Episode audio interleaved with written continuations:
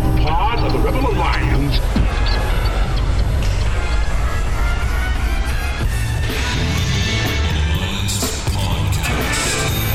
The idea of this podcast is simple discipleship. We want to bring the gospel message about how to interact with your coworkers, your culture, your friends, everyone around you in a biblical way, which is, in essence, discipleship. What did Jesus do when he came to this earth? He took the devil's stuff. The Bible actually teaches that the world is becoming increasingly covered with the knowledge of the glory of God. That should change everything in the mind of a Christian. Instead of thinking about all the ways society is failing, we should think about all the ways society must be, as Psalm 110:1 tells us, put underneath the feet of Jesus in victory. We would be honored if you would join us. Welcome back to another episode of the Rebel Podcast in Garage Mahal. You got P Nate and Pooty, and uh, we're here with another episode. How you doing, man? I'm doing great. Summer is here in Canada. That's Full huge, bloom. Full bloom. bloom is such a weird word, word Yeah, to say is. for dudes. Yeah, I agree. Tim Bailey would be upset with us. He might be. He would call might that be. Malakoi. It's very Malakoi. Just using word. the word bloom. It feels it feels like a soft word. Mm. It's bloom. It's. It's full orbed is how we would say. That's such a weird way to. I think your hand gesture was Malakoi there. um, all right, so we are uh, the Rebel Alliance uh, podcast, and uh, you can find us at rebelalliancemedia.com. You can find us at uh, Rebel Alliance Podcast on Facebook, and we would encourage you to find us, like us, invite your friends to like the page, uh, engage with us, share the the posts, um, uh, like them, put the thumbs up, do all that kind of stuff. It helps us just spread the audience, and uh, we're very very thankful for uh, all our regular listeners who have helped us expand over the last little while. So thank you. Yeah, thank you. We we very much appreciate all the comments, all the likes and shares we've been getting on Facebook. Every time we get a chance to check, which we check often all day long, there's constantly new likes, new subscribers, everything on the on the Facebook page. So we very much appreciate that, and keep the questions coming, keep the comments coming, keep sharing it because it tremendously helps one the podcast, but also two to get people talking and getting yourself into sure. those conversations that you know help you sp- spread the gospel, spread the good news of Jesus Christ to the world. Yeah, absolutely. So, uh, a couple of just quick thanks before we jump into Rebel News, and that is uh, I just want to thank uh, Ben and Andrew Emery over at uh, Northside Baptist Church. Uh, they reached out to us. Uh, ben actually reached out to us over. Through the podcast, and I ended up speaking at a conference alongside him and Ryan Aris from the Ezra Institute. And it was just a good conference, and it was solid to be able to meet some guys who are like minded. So I just say that to say, any of you who are listening, especially if you're near us, especially if you're in Southwest Ontario, we love hearing from you. We love connecting with you. Sometimes I know um, in a in a cultural Christian, or I I should say, in a Christian landscape that seems to be um, wavering a lot these days uh, there's there's strength and there's encouragement knowing that there are other guys uh, fighting alongside you, and uh, and so we would just love to connect with you. So reach out to us, let us know you're listening. Uh, it's a great encouragement to us. We want to jump into Rebel News, and we actually were kind of getting late to the party a little bit. Um, and we decided to talk about this. We were originally going to do a video on it. Um, by the time we could get around to recording it, we just we just thought we'd talk about it today. And that is on Facebook, you're seeing all kinds of crazy stuff about how what a monster Donald Trump is, as he's literally, you know, personally ripping children away from their parents who are trying to get into the United States and what a horrible monster he is. And and and this is a new low for the United States and all this kind of stuff. And we're just seeing I, I've, we've seen a couple of guys from our church actually who have shared a post or said something about it who are just honestly getting eviscerated by their friends and family on Facebook over this issue. Uh, this this seems to be it's almost like all of the animosity and all of the tension and all of the hatred for Donald Trump when when he first got elected is being stirred back up with this one. So we just wanted to take a minute to touch on it and maybe help you think through it a little bit because this is something that's going on culturally and you can't really go on social media without seeing something about it right now. Yeah, exactly. Uh, There's there's a lot of there's a lot of reasons this is blown up. One, people people want to fight against Donald Trump. Yep. Because let's be honest, even even the right side, he is a kind of an unlikable guy.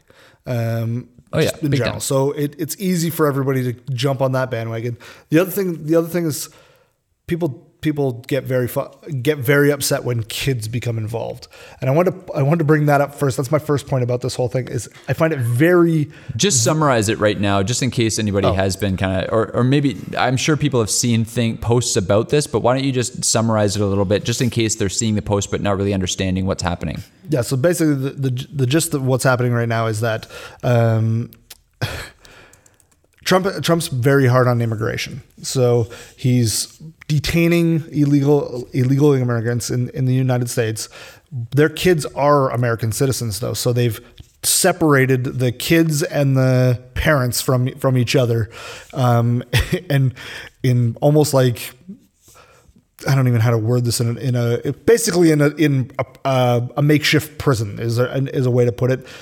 Well, they sort sort out the the issues with this. So what's got everybody up in arms is that the kids have been ripped away from their from their parents in the situation. So you're seeing pictures of like a bunch of kids, and they're using like old abandoned warehouses and WalMarts and stuff like that as kind of these detaining centers. And and I mean, they they take obviously the most emo- emotional picture they can. They put that up, and and this is the, it. Yeah, it, it's sad and it looks horrible, and in, in a lot of ways, it is horrible. Um, f- before you go on, I just want to comment on: Isn't it interesting that we hate children being separated by their parents?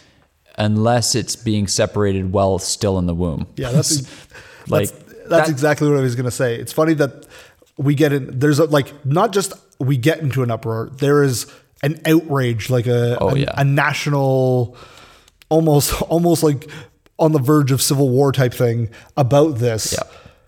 But yet we put nine. 900% more babies to death every single day in the womb and we're and we're applauding secretly about that. I just found that I find that just very interesting and I find it very interesting that the not to, not just to always say it's the left but the left side doesn't seem to see that um, mistake. The other thing the, the so sorry I have a lot to say about this. I- yeah, yeah, keep going, keep going. the, the other thing I find very interesting about this is that we this happens all the time. This happens every single day in the United States, and nobody nobody has a problem with it until now. And what I mean by this is every single day there are parents who commit crimes who have their children taken away and put into foster care as their parents are incarcerated. And right. We don't we don't bat an eye when that happens. We expect that to happen. We would all applaud when the parents when these children get taken away from their parents. From cr- criminals doing criminal things. Ex- exactly. like the alternative is you want them to take their kids to jail with them? Or you want them not to go to jail because they're parents. So, so just to kind of back up one second. So, first of all, the the law, the immigration laws are immigration laws that Obama put in place, right? So everybody was up in arms when when Trump repealed DACA. Um, but DACA was an unconstitutional law that was passed by Obama. The president of the United States does not have the authority to make laws. That's Congress's job. And so Trump came in and he repealed the illegal thing that uh, Obama had done. Ob- this is Obama's um, immigration policy, and all Trump did was he he repealed it. He gave them nine months to figure out a better law, and he said, "Congress, you do this. This isn't my job." And so Congress didn't put something else in place. And so now what you're seeing is the deadline is come and gone. And now what you're seeing is the enforcement of the immigration policy that was the same policy that Obama did. Now, the one difference, and this is why everybody's up in arms about uh, with Trump, is is Obama said um, the one thing that's different is we will not detain you um, if you come through the uh, to the uh, country illegally if you have children. So with that loophole in place, what do you think happens? It incentivizes people literally like kidnapping children or um, or parents selling their kids to criminals to get across the border in in exchange for favors um, back home. So it's it's literally it's it's it's creating a market for child trafficking. And so that's actually something good to repeal. Now, that doesn't mean that it's not a mess down there. The United States needs much better immigration policy. But the point here is, is that there are ways to get into the country legally. And all the people who are being detained are the people who are not going through that process. They're trying to do it illegally. So because they're doing something illegal, they get detained and they're not putting the children in jail with them, which is, I think, a good thing. So, so that's the only real difference that's going on here from what Obama did. So let's let's just pump the brakes a little bit before we get completely up in arms. Exactly. I, I, I actually think this is one of those weird times that Donald, like Donald Trump's being very consistent in his worldview. We, we often talk about inconsistencies of politicians. That's This right. is a politician being very consistent. Right. He's applying the legal standard to immigration, which is illegal in America. Yep. Because there are, that's why they're referred to as illegal immigrants. Um, and he's applying the same principle that he does to natural born American citizens. So when they commit a crime, which immigration without the proper proper paperwork, proper is a crime in America, you can be punished by the law. Now, in this case, they just deport you, but that's basically a, a, a Yeah. punishment in itself. But the children who get detained, well, they're either a they were born in the states, so they're American citizens, or two they're not they're not old enough to have made this decision on their own. They're not committing a crime. Their parents are, so they're detained separately. This all makes sense if you're thinking of it when you're thinking of it from a high val- a high picture of it. Right. now, I think America has a lot of work to do Absolutely. to be good at immigration, and I think this is going to help in the long run. But I always think it's funny when when things like this happen, we we jump on the things when they start to get messy, and we expect it to be fixed. Lots of times things get messy before they get sorted out. Right. And this is the first. I'm not saying I don't know what Donald Trump's plan is three years from now or two, two years from now, if he even runs again. Um, but like, we can't really see what the outcome of this will be until you give it time to work. You know what I mean? Like, and I find Americans very quick and Canadians are bad for this too. Quick and quick on jump on jumping on people, which is another thing I actually wanted to point out because Canadians, I'm going to speak to our Canadian listenerships here. We've been pretty quick to jump on this too. Canada does the same thing. Last year there was 151 illegal immigrants separated from their families, detained in Vancouver, detained in Montreal, in Canada, and for oftentimes multiple months at a time.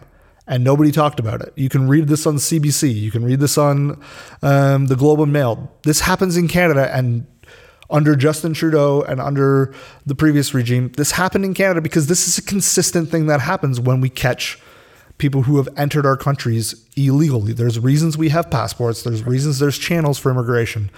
When you don't follow those rules, unfortunately, there are consequences to that. And I would just say, like, so there might be a bunch of people who are listening to this right now who would say, you know, as Christians, we should be helping the people who are poor and disenfranchised and all that kind of stuff. And we would say, yes, Yes. of course, absolutely, amen. And we do think that a country's laws should reflect um, the kind of immigration laws. FYI, the the the Old Testament, the the the law of God has standards for immigration.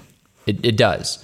And so there's a lot that we can learn from that. And it is um, merciful and it is just. The problem here, though, is that we can't not have any standard. We can't not have immigration laws. If we want anything to be, if we want to live in a legal society, then we need laws here. And so the, the we we don't just get to cry, well, isn't it just merciful too? Well, you can cry that about anything. You can say, well, it, it's not it's not merciful to rip children away from their parents. Let, you know, and not look at the context. Maybe the context there is that that parent is actually abusing that child, in which case it is just to take it away.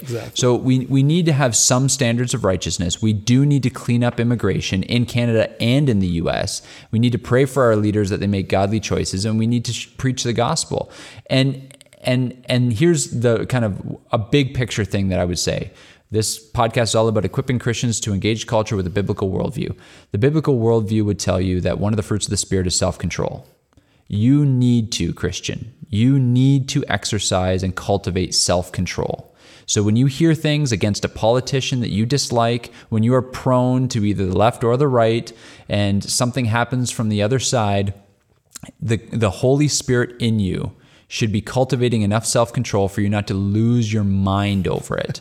Don't share things in the in, a, in the heat of the passion, and don't get into Facebook wars calling you know uh, people who are sharing uh, opinions. Don't don't start questioning their salvation and all that kind of stuff. Because this is what I was seeing. I was seeing people saying, "You call yourself a Christian, you support Trump taking children away." And it's like, man, slow down, cultivate some self control, pray, look at the facts, and then make an educated, well informed comment on those facts. That's what Christians should be doing. That's how we engage.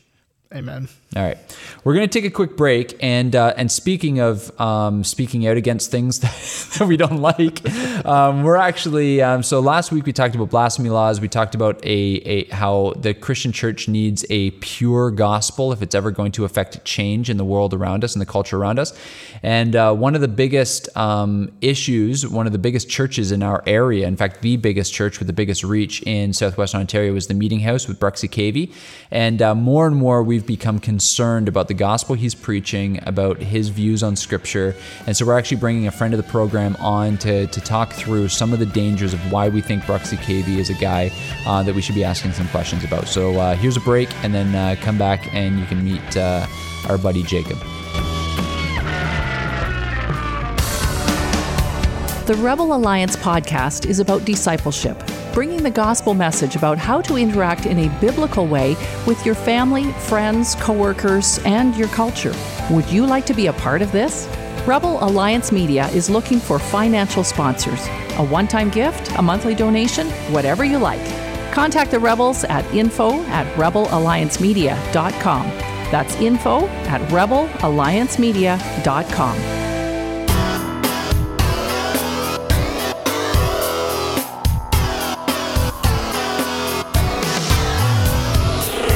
Welcome back to Rebel Alliance Podcast. We are here with a special guest who's actually just down the road from us, down the 401, uh, and his name is Pastor Jacob Reaume from uh, Trinity Bible Chapel in Waterloo or Kitchener. So we're in Breslau, right outside of Kitchener Waterloo. There you go. So neither. Neither, yeah. No, Tri City, Tri City area. So yeah, Yeah, we, sure, we, we got got you there. So Jacob, uh, Jacob, I had uh, the pleasure of meeting at uh, an event uh, a couple weeks ago at the Ezra Institute, and so Joe Boot uh, was the uh, the guy who kind of brought us together.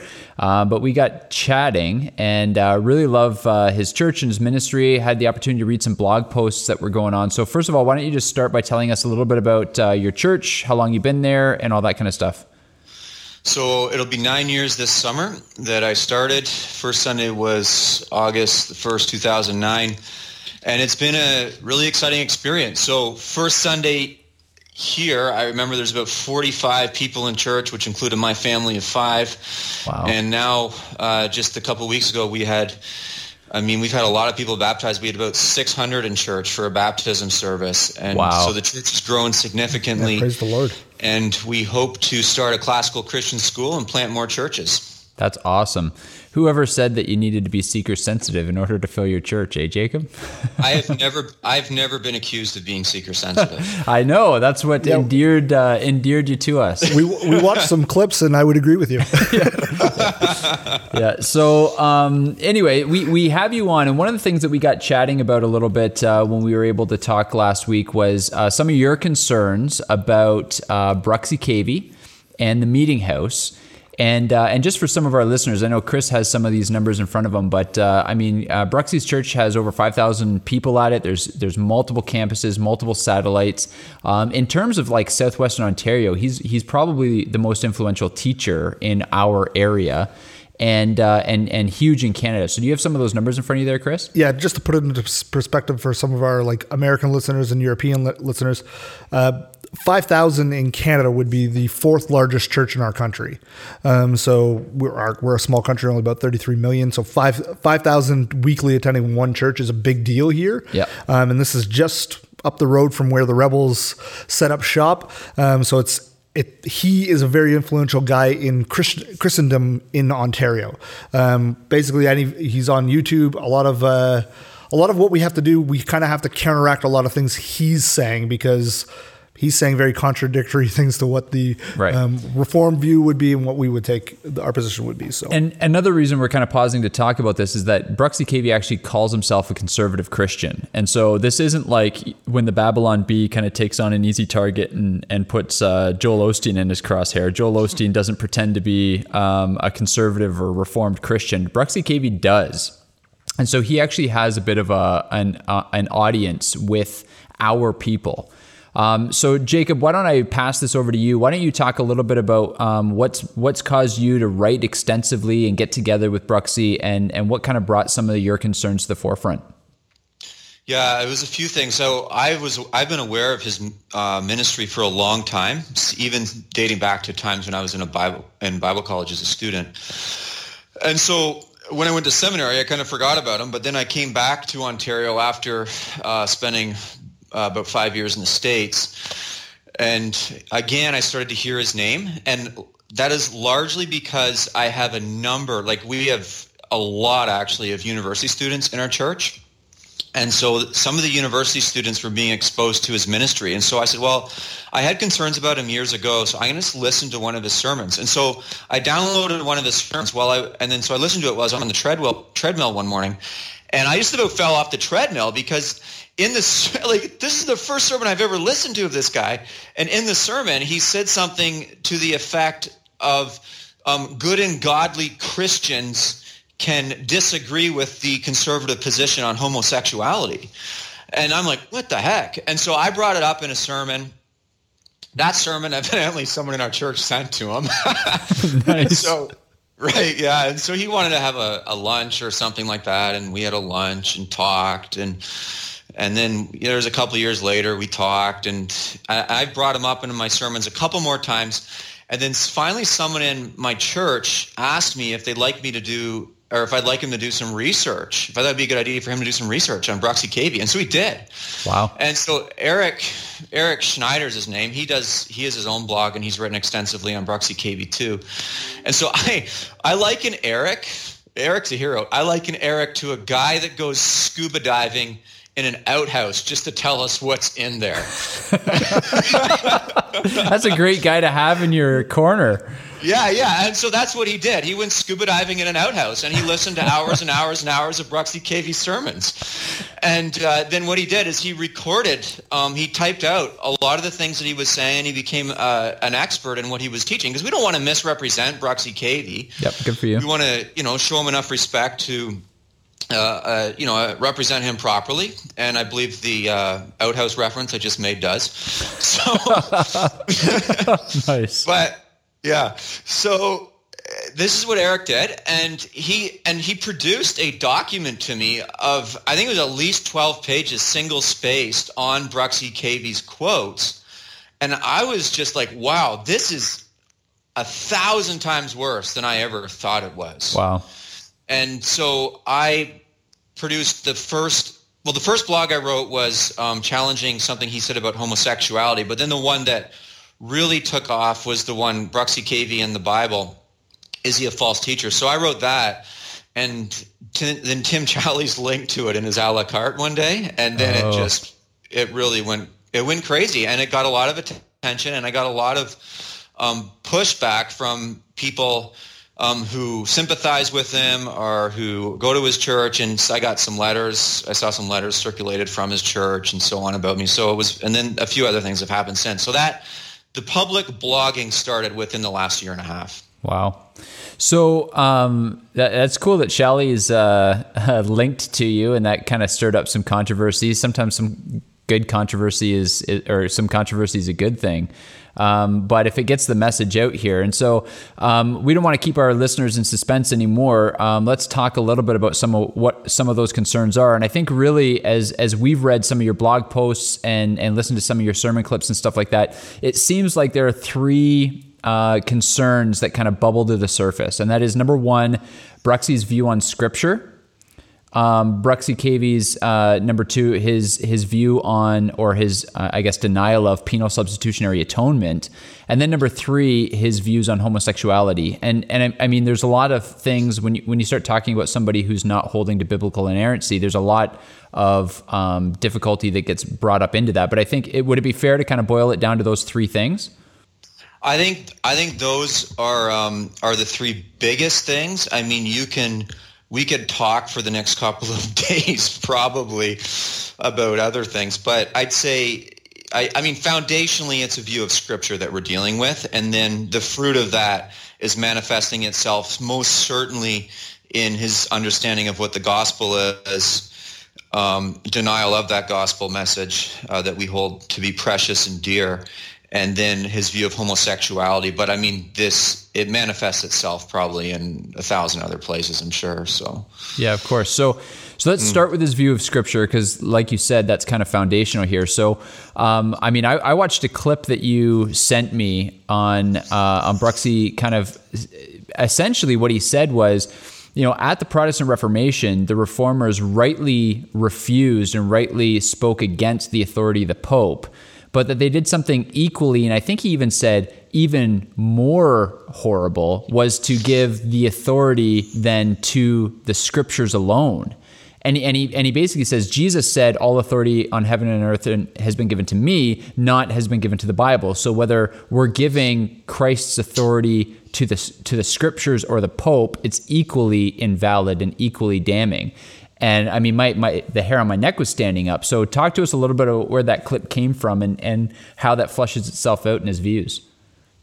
Okay, so I have the I have the quote right in front of me, and I'll so I'll just quote it as I'm reading it. Okay. Yep. So this is this is him from a YouTube video, and I quote Bruxy Cavey: "The whole concept of the authority of Scripture is unscriptural." That's interesting. I mean, so anyway, we're not even going to deal with the logical inconsistencies in that one sentence. Yep. God has authority. Jesus has authority. He says in the Great Commission, all authority has been given to me, not the scripture. So, so Bruxy Cavey quotes the Great Commission, which is in the scriptures, to prove that Jesus Christ has authority and that the scriptures don't have authority. the authority of the scriptures as scripture is just a weird way of talking that Catholics made up to fight ca- or that Protestants made up to fight Catholics. So so in those few sentences he says that you know the authority of scripture is not scriptural and the authority of scripture is made up. Like this is something Yeah. that has been made up. It's been concocted. It's a fabrication. And then he quotes scripture to prove it. Yeah, I was gonna. I was just about to ask you, where did you read that from? Yeah. How do you Yeah, know all yeah. authority? Yeah. So Right. So I mean, Jacob, you're you're a, you're a senior pastor. You preach every week. Um, Yeah. And sometimes we say things in a way that we wish we had said it differently. Um, is this just kind of Bruxy off the cuff saying something that he doesn't hasn't really thought through? Um, I don't think so because he's had lots of time to uh, clarify what he said. And so, I mean, if he wanted to come out and say um, the authority of Scripture is not a fabrication, in fact, it is a Christian concept, and it is something I hold to, then he could. But in fact, with two leaders within his denomination just a few months ago, I think it was like February or March, they did a podcast, they put it on the internet, and I listened to it. And in that podcast with these two leaders within his denomination, Darrell Winger and Doug Sider, Bruxy Cavey admits that he does not teach the authority of Scripture, even though their denomination, the Be in Christ denomination, the BIC, holds to the authority of Scripture in their confessional statement. And those two bishops, or those two leaders, uh, Darrell Winger and Doug Sider, um, they're okay with it. They just they're like, yeah, yeah, we trust your heart, we trust each other, and uh, you know, no problem. And so he's had ample opportunity to rescind this. I know that he's read it because I got I received a I saw a letter from uh, his denominational headquarters, uh, you know, accusing. Actually, accusing me of bullying him with my blogs and all this other stuff, but Did he hashtag me too, or, or is he? well, anyway, Yeah.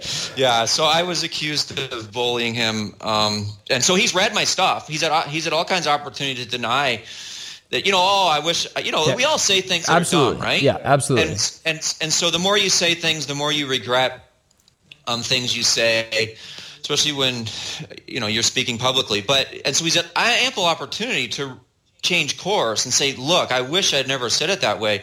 But no, he's doubled down. right. And that's what I. That, And then so, go ahead. and then so I was just going to say, Nate, um, and I have other quotes from other from other sources other than that video that he posted online, and so it's not it's not an isolated incident incidents that we're dealing with. I mean, for example, listen to this. Well, it is this is a podcast from his church. The previous thing was him teaching at a seminary down in the states. This is a podcast from his church. Well, it is as if your faith is built on Scripture is inerrant, it is a house of cards. Okay? So I want to excel in evangelism, inerrancy gets in the way. Inerrancy gets in the way. The biblical inerrancy gets in the way of evangelism. And so, like, these are, this is not, I mean, this is not good. Yeah. And then Wow. on another place, he talks about the Apostle Paul being errant in what he wrote. Um, it, here's another one. It, it hinders our evangelism to say our faith is based on the authoritative and infallible Word of God. Um, I mean, what are you going to do with this? I mean, if it was one quote, I'd be like, hey, even two. But this goes on and on and on and on, and you're going to double down over the next while after it's been talked about publicly by multiple sources, then yeah, sorry. Yeah, I was I was just actually going to quote that quote about it hinders our evangelism to say that our faith is based on the, the word of God. It actually hinders it. I think that's Yeah. I think that's self-indicting if we could ever say that there's something that somebody says that's self-indicting about what their view on sola scriptura is, right? Right. And so, and and I guess that's I, I, the reason I wanted to ask you that, and I'm I'm glad you answered the way you did. I mean, I think you know we might have some listeners who are sitting here thinking like, "Well, guys, I wish you would just give him a bit of grace. Maybe he didn't say that." And and I know, like you said, I, I've I've said plenty of things that I wish I had have said differently, and you have to go back and clarify and things like that. That's that's part of why John Piper tells all of us young pastors not to write a book until we're 40. Um, but. uh, so but this isn't this isn't an off the cuff i wish i said that differently. This is this is his view of scripture and it's been flushed out through various quotes. And so um, he's he's downplaying not only the the role of scripture in the life of a christian but but to actually say it's a hindrance. Like it's it's hindering our evangelism. Like we would be able to win the world if it wasn't for this book that we were clung to. Um, it's uh, it's really so okay so from there so as soon as you let go of a high view of scripture it begins to trickle down into all the various things that you believe. Um, and so let's talk about his view of the gospel um, and his denial of penal substitutionary atonement. The first time I ever heard him kind of denying this was in the podcast that I think you're referencing. Um, but uh, but talk to me a little bit about your concerns with his, his view of the gospel. Well, yeah, he he de- he denies the gospel, and so like we're not we're not dealing with a man who is confused. We're dealing with a false teacher. We're dealing with somebody who, by his own admission, has publicly stated he wants to um, pull people away from a biblical view of the atonement of Christ, and so, I mean, here take for example this just small quote from him teaching on the book of Acts. We do live at a time in history, this is Bruxy Cavey talking, we do live at a time in history where many people identify penal substitutionary atonement theory as the gospel. Penal t- substitutionary atonement is a theory about how the gospel works. I happen to think it's a wrong theory. And then in the same video, he goes on to say, I'd love to convert everyone away from penal substitutionary atonement as a theory of atonement. Wow.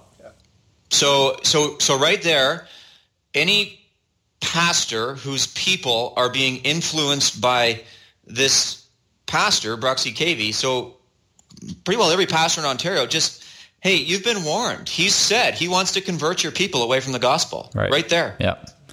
And and I mean, Paul would tell us that you know anybody who's doing that is an anathema to us, and so uh, we have this. Even- sorry, go ahead. even if an you know you're right like galatians 1 even if an angel from heaven Yeah. comes and tells us um, to believe other than what the apostle paul has taught us even if the apostle paul himself tells us to believe other than that he is anathema he is damned he is cursed we're to have nothing to do with That's him That's right. That's right.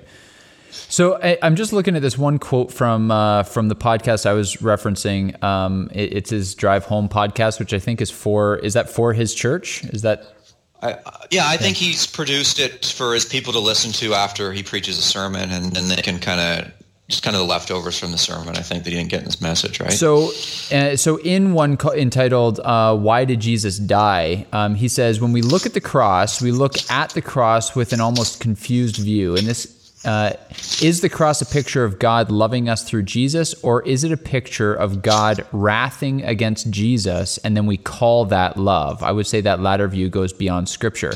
So, what he's even doing, so like you said, he's he's you've quoted him saying that he wants to convert people to another gospel, and then what he's doing is he's putting the gospel that we preach at odds with the gospel. So he says, "Is the cross a picture of God loving us through Jesus?"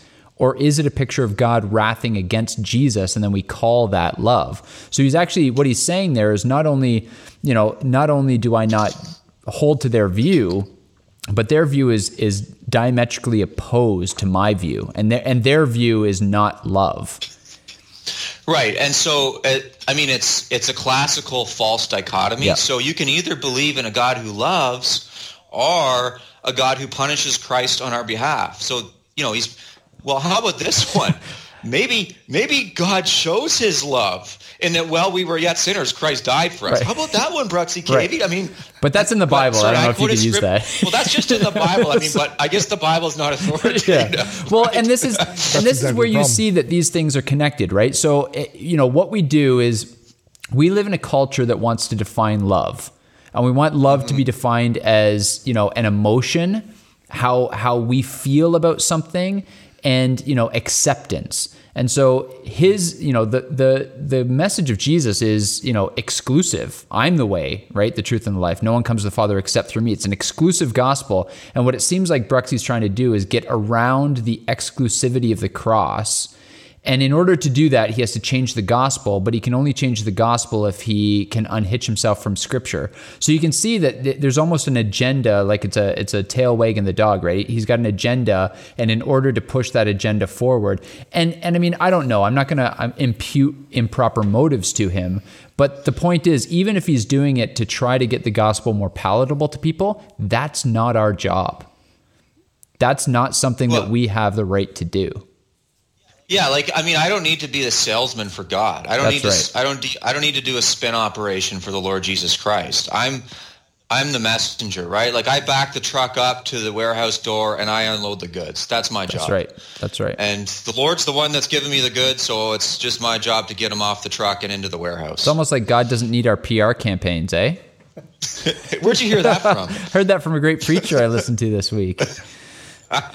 hey, thanks. Uh, so okay, so uh, just did you? Um, so the last thing we kind of wanted to touch on, then maybe we'll we'll try to tie some of these things together. Is um, Bruxy Cavey's view on homosexuality, and and again, we're just trying to. So for our listeners who are listening in on this, wh- what we want to show you is that when you lose Scripture. You lose the essence of what makes you saved. And if you lose the essence of what saves you, then you have to find a way to let anybody in. And so um, now Bruxy is going to begin to deny the biblical view of homosexuality. So talk to us a little bit about that, Jacob. Right. So what what his church has done is they've developed this thing called the third way. Okay? And so I want to I want to be very careful to represent it properly. And and so I'm going to be I'm just going to I'm going to be slow in how I communicate this because I do not want to misrepresent them. Um, but essentially, you have uh, he'll they say something to the effect of you have conservative Christians who believe that homosexuality is sin. Okay, and homosexuals if they don't repent they go to hell for that sin okay? And then and then he'll say and then you have liberals who believe that it's okay okay? But at the meeting house we have a third way. So whereas we would hold to this is what he'll say we would hold to a conservative view of homosexuals we understand there are good and godly christians who disagree with us. So therefore he's able to in on one side of his mouth still say hey i'm conservative but then and the other side of his mouth say but you know what? The liberals who say homosexuality is you know a decent lifestyle well they're okay too. But i'm still okay because i'm still a conservative. Okay? And so this is what really alerted to me he, me to him in the first place was this type of view. And so the way they do this is because um, they're Anabaptist, and I don't have anything against Anabaptists. I mean, I think I, you know, God bless them for the wonderful teachings that they've held to throughout the ages. I don't agree with a lot of the things they've taught, but I think there's Anabaptists who are godly Christians. But but because they're Anabaptists, they are they are pacifists. Okay, and and I understand there are Christians who are pacifists. So again, I'm not throwing all pacifists out with this. I'm I'm in no way trying to do that. I love pacifists. I love Anabaptists. I'm just not a pacifist, and I'm not an Anabaptist. So I think they're wrong on some things, but I do think there's Anabaptists who hold to the gospel. But because he is a pacifist, and he still wants to invite this like this is how crazy it gets. He still wants, and he's done this in his church. He still wants to have police officers attend his church. He'll say, "We've developed a third way with police officers," and so police officers use violence, but we don't believe that violence is always sin. So therefore, but we're still willing to have these sinful police officers come in our church. And so we've developed a third way. Well, so then he says, well, and because we've developed a third way with police officers, we also develop a third way with homosexuals. And and so we think homosexuality is wrong, but homosexuals are kind of like police officers, and police officers are kind of like homosexuals. So we let police officers and homosexuals into our church and participate in the life of our church. And they have life groups or whatever they call them for homosexuals, and and on it goes. So so it's it's a expansion of the tent okay well are the boundaries while at the same time still saying but i believe this. So so attempting to ma- maintain orthodoxy while not being or, or, you know not practiced Right. essentially. So it okay? And so there's a there's a so when i met with bruxy cavey i asked him i said so you have a third way with with police officers because you're a pacifist yep yep. You have a third way with homosexuals yep yep. I said so hey let me ask you something. Do you have a third way with nazis and and he's like oh i never thought about that i'm like well maybe you should right. Yeah. like do you, do you have a third way with pedophiles Yeah. Right. right? Do you? I mean, do you have a third way with um? Like, do you, I mean, do you think Adolf Hitler could come to your church and be just a good and godly guy that you disagree with? Because guess what? The German church compromised with Hitler, That's right. except except for the Bonhoeffer's group. The German church compromised with Hitler, and they developed a third way with Nazis. So, hey, congratulations! This isn't a new thing. That's right. So um, yeah, it's it's it's very it's it's very very uh, alarming, and this this does not lead to a good place. I don't know to what point. Um, I don't know to what point they this is going to go, but I'll tell you, I know what the first church of the third way was, and it was the church in Thyatira. Yep. There you go. Okay, I have this against you that you tolerate that woman Jezebel. There's a third way church. So hey, I mean, if you're not, if if the meeting, if Bruxy Cavey doesn't repent, well, I think I can say what the Lord Jesus said to the church in Thyatira. What did he say? Well, it, he didn't have a lot of good things to say to them. This is where third way leads. So it's very, very concerning. And so, I mean, out of love, um, out of love, uh, we need to call this church and their leadership and their people to repent because this is not going to a very good place at all. So, so I, I just want you to flush this out a little bit uh, for me, Jacob. We, we talk about this a lot uh, at Rebels, and so um, maybe having a, a new voice say say uh, the same thing in a different way will be helpful for some of our listeners here. So, um, you said that um, it's not loving, right? That this isn't loving. So, Right. so to the world who's looking in at the meeting house, there are probably plenty of people saying what a loving thing they've done to create a third way for homosexuals or police officers or whoever. What a loving thing that is. And you and I would agree that that's the least loving thing that you can do. But flush that out for me. Tell, like, tell tell me why that's not loving. Well, I mean, it's really simple. If if your neighbor's house is burning, like, what's the loving thing to do? Wake up, guys! Get out. Call them by name. And so we we are doing this podcast not because we want to pat ourselves on the back for being the people who are smart enough to see through the facade of Bruxy Cavey in the meeting house. We we do this because we want to talk to the people who might might look at Bruxy and say, "Hey, what a smart guy," and he's a smart guy.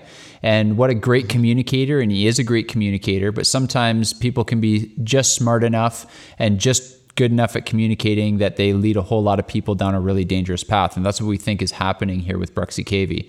So um, you've met with him a few Right. times. So why don't you just take a second and, and if there's somebody who's listening right now who's a Bruxy Cavey fan, maybe they're a friend at the meeting house, what would you say to them?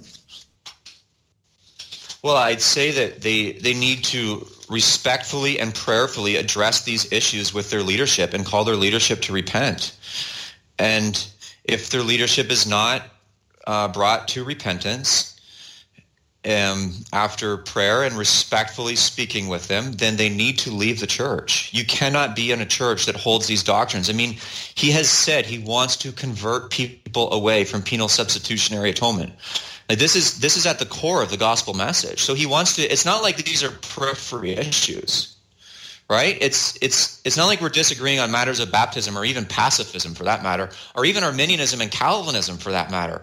We're dealing with with foundational issues. So penal substitutionary atonement is foundational. So you start denying that, well, you've denied everything now. The gospel's gone. You've lost it.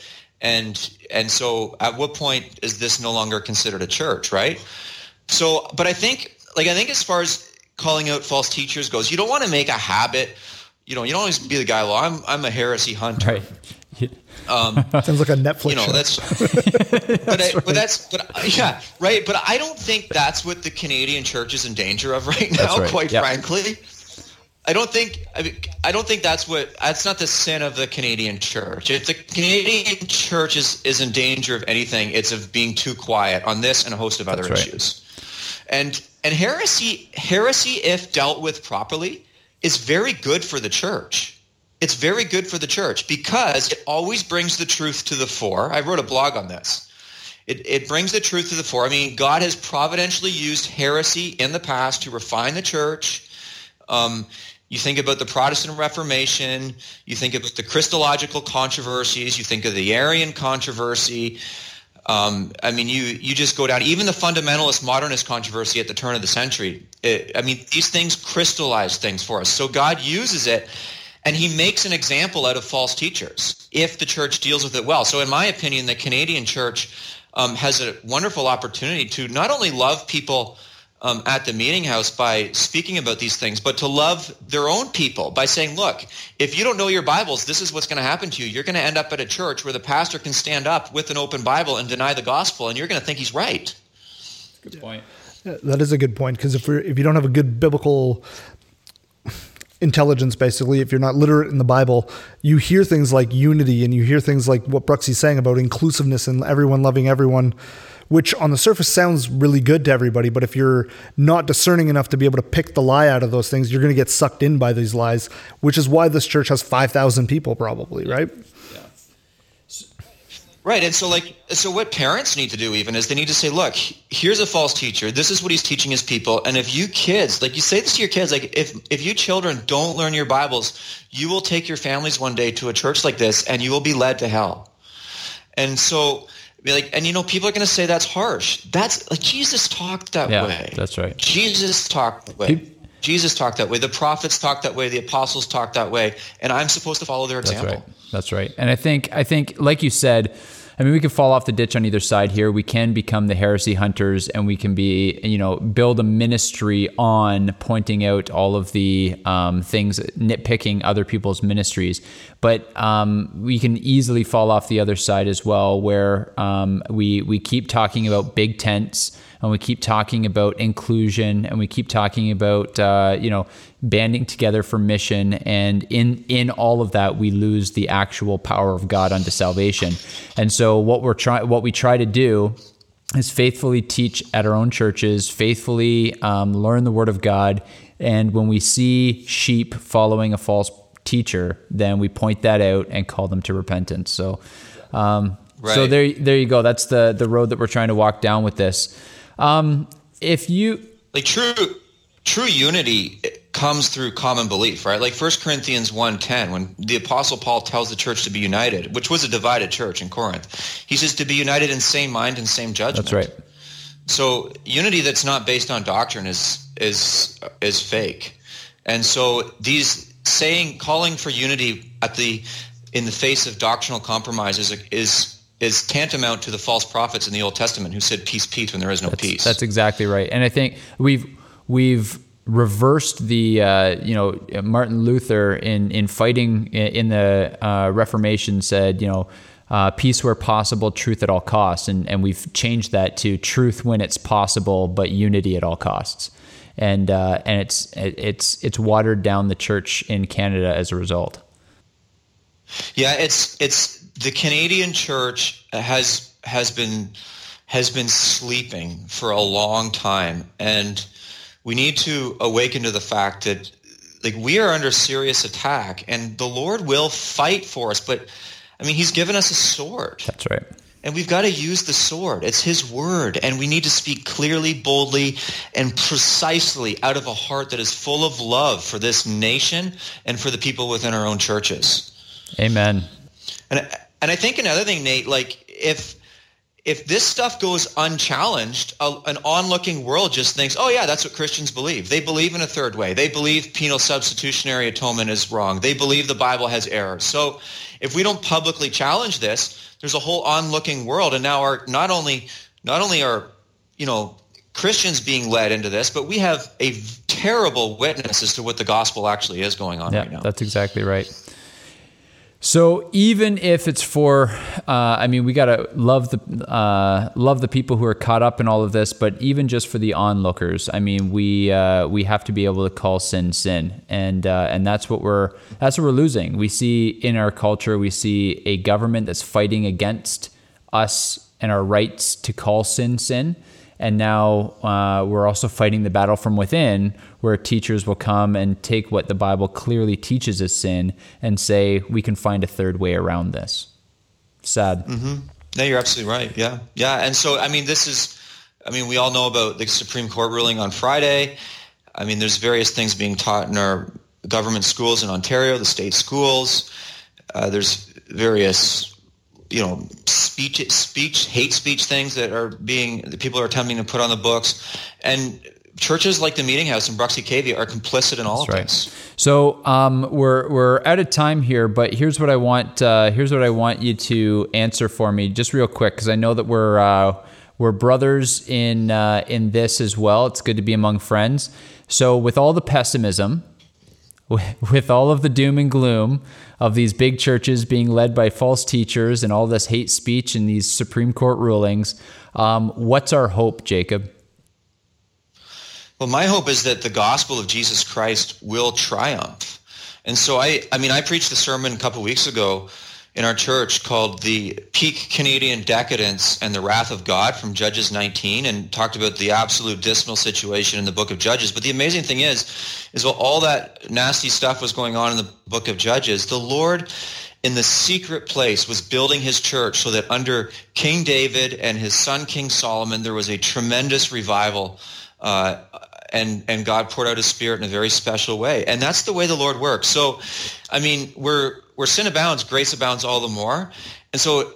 You know, I find the darkness in the land very difficult to deal with. Like I woke up this morning and I'm just like, I'm. It's so hard to think about everything that's going on. I, like I, I, I cry over it. I, I weep over it, and at the same time, I really believe that the darker the days get, the sooner the Lord is going to send revival and and that is the way the Lord has consistently worked throughout history. So I have a great amount of hope. I mean, 17th century England, the Puritans were being thrown in jail, and they were they were they were told they cannot meet. And John Bunyan said, "Everyone's being pessimistic. Oh, England's done."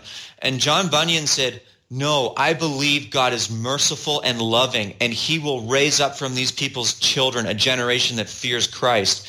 And what happened? A hundred years later, God raised up George Whitefield and John Wesley. So God's not done with Canada. And the very fact that there's pastors like you in this country and in this province tells me that God's not done because there are men who are preaching the word of God and he is being merciful to us. And, and I believe the day will come when he will hear the prayers of his people and he will bring deliverance. Amen. Amen. You can mic, you can drop the mic there. I, I know it's attached to your, uh, your desk there, but you can drop it anyway. Uh, amen, Jacob. That was awesome. Um, hey, thanks so much for for coming on, talking to us about this stuff. Why don't you just tell our listeners um, where they can follow your blog and uh, and where they can find some of these sermons that we've been talking about? Yeah, so our website is trinitybiblechapel.ca. Trinitybiblechapel.ca. The blogs there, the sermons are there, and um, you know, love to connect with more. I just I appreciate talking Yeah. to you guys. It's good to have like-minded pastors to talk to and guys that are bold and are speaking the truth and understand what true love is. And I mean, so often what we want to say is, well, we got to be gracious and meek. Yeah, and you don't think Jesus Christ was gracious and meek? And look at the way he talked. I mean, so it's it's an encouragement to talk to you guys. But yeah, trinitybiblechapel.ca is our church Awesome. website. Yeah, I, I was just going to say we'll post that out on on the day the episode goes live. We'll link to your church and to some of your blogs as well, so that uh, everybody who's listening to this, who I'm sure was helped by hearing uh, Jacob uh, just drop fire on everybody, will be able to go and listen to his church. And he's got a lot of quick little um, videos and some great blogs you guys should check out. Well, thanks so much for joining us this week. We hope you enjoyed uh, our guest, and uh, we would just say find us on Facebook, find us on Twitter, Instagram, engage with us in all those social media platforms. Thanks so much for supporting the Rebels, and we'll see you next week.